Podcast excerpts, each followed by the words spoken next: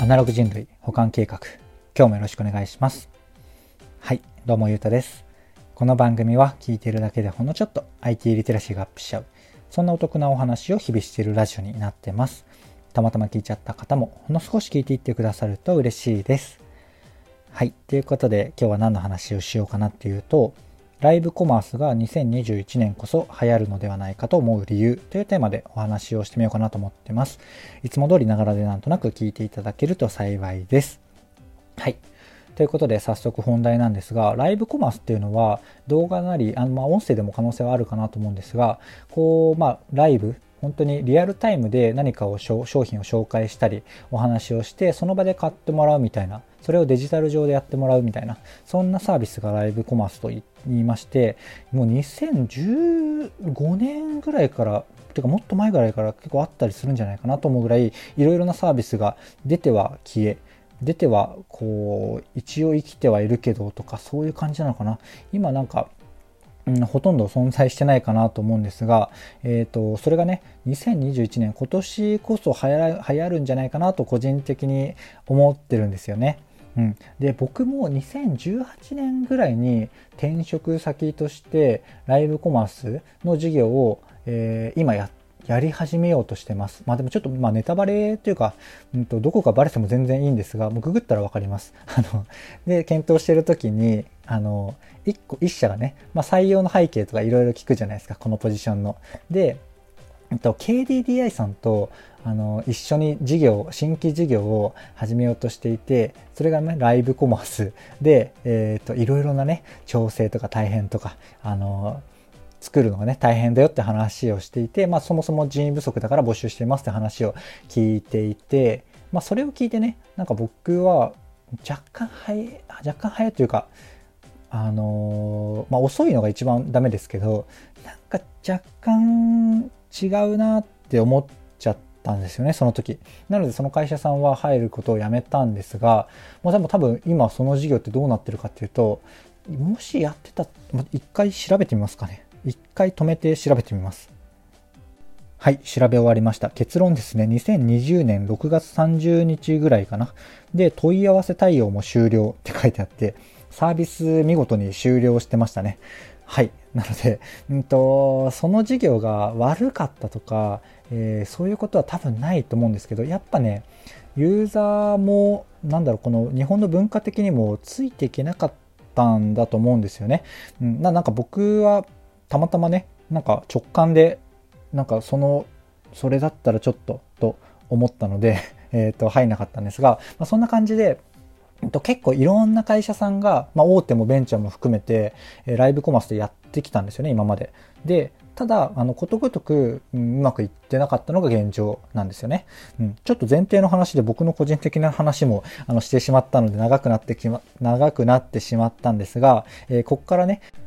タイトルのところ本題に戻っていこうかなと思います。はい。で、えっ、ー、と、そんな感じでことごとく失敗し続けてきているライブコマースなんですが、今年ね、とうとう来るんじゃないかなと思ってるんですよ。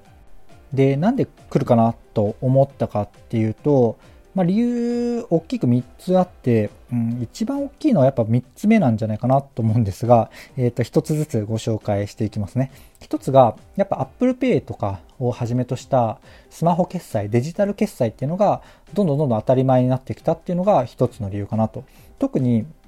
最近だとプリペイド系で、まだメルペイしか、あの、僕は把握してないんですけど、あの、ネット上とかアプリ上の決済でもメルペイが、メルペイのアップルペイ登録で ID 支払いなんですけど、それがえプリペイド系でも使えたりするんですよね。これ結構偉大で、今まではクレジットしかできなくって、あの、スイカとか、あの、ネットの決済では Apple Pay の方できないとかあったんですけど、それもできるようになってるし、えっ、ー、と、あとはもう Apple、アプリ内課金とかも、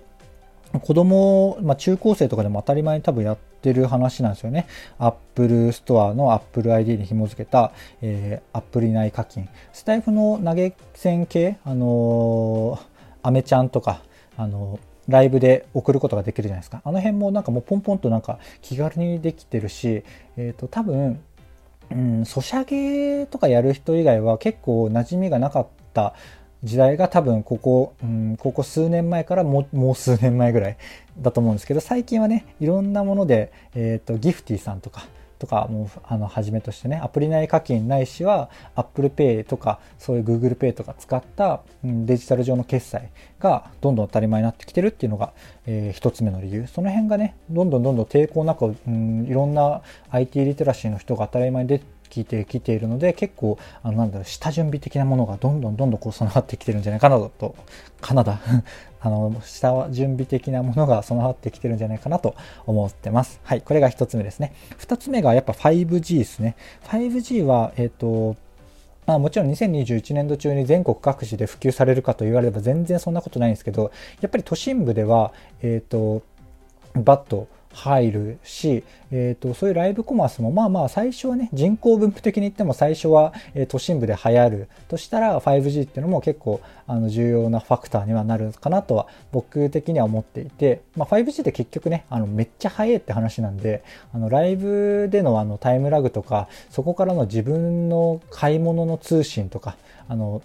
ずっと、今でもね、多分 Apple Pay で決済しますとか言ったら結構待ったりとか、いろいろ通信するじゃないですか。で、プラスでのライブ配信を見てとかだと、多分ね、今までのライブ配信だと結構タイムラグとか止まったりとか、えっ、ー、と、使い心地的にね、おそらくまだまだ課題感あったと思うんですよ。それが多分 5G、まあ、配信する方もちゃんと 5G で、あの、受信する方、僕ら見る方も 5G であれば、多分そこが何もストレスなくなってくる時代が、多分、うん、都市、首都圏だと今年やってくるんだろうっていう感じですね。これがまあ2つ目の話。で、で3つ目が、これがメインのお話でもあるし、まあ、悲しい話でもあるんですけど、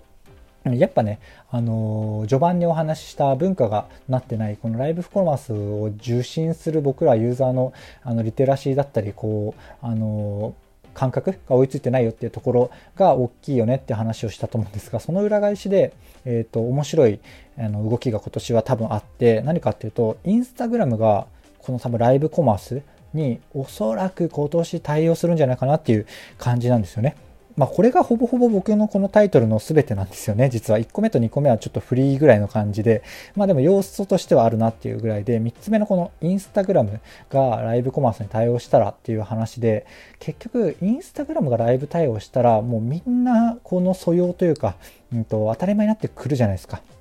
うん。なので、えっ、ー、と、まあ、この説明はね、そんないらないと思うんですけど、インスタグラムってもう本当に日本国内でも意味わかんないほどのユーザーがいて、その上でライブコマースが、えっ、ー、と、まあ、最初はね、芸能人とか、すごいインフルエンサー中心だと思うんですけど、ライブコマースを、えー、やっていって、まあ、今でもね、ライブ配信で、えーと、多分そろそろ課金ライブ配ライブ配信の課金がインスタでも、えーと、解禁に、まあ、海外ではされてるんですけど日本では解禁されていってだんだんと多分次、えーと今言われてるのがあのインスタグラムのショッピング機能インスタグラムでの商品販売の機能って今はベースとかその他の EC サイトへのリンクなんですよね結局。なので実はあのそこと連携しているだけでインスタグラムが、えー、直接販売機能を持ってるわけじゃないんですけどそれをねとうとうつけるって言ってるんですよ。であなるほどなと思って、まあ、つけるって言ったらおそらくニアリーイコールライブ配信ライブコマース機能とあのセット、まあ、同時に入るかわかんないですけど、ほぼほぼセットだろうなとは思っていて、インスタグラムがそれをやりますと。そうすると、あの、ちょっと前に戻るんですが、芸能人さんとかインフルエンサーさんがライブ配信をめちゃめちゃやって、めちゃめちゃ売り出すと。で、そうしたら、まあ、買う人がどんぐらいの割合いるかも、いるかわからないですけど、機能とかね、そういう文化っていうのは、もう、あの、当たり前にね、きっと、根付くんじゃないかなと思ったりして今日この話をしてみたっていうところですね。なので、1個目、2, あの1個目、2個目っていうのも、あの要因としてはありつつも、まあ、結論というかね、あの理由の一番大きなところは、あのめっちゃ大きな、えー、サービスがやる、そしてめっちゃ影響力のある人がやるっていうのが多分今年来るんじゃないかなと思って流行るんじゃないかなと思った妄想話をしてみました。はい。こんな感じで今回の配信は以上なんですが、いかがでしたでしょうか？あの僕の配信では Web とかアプリとかテクノロジー的なこういうニュースとか情報をもとに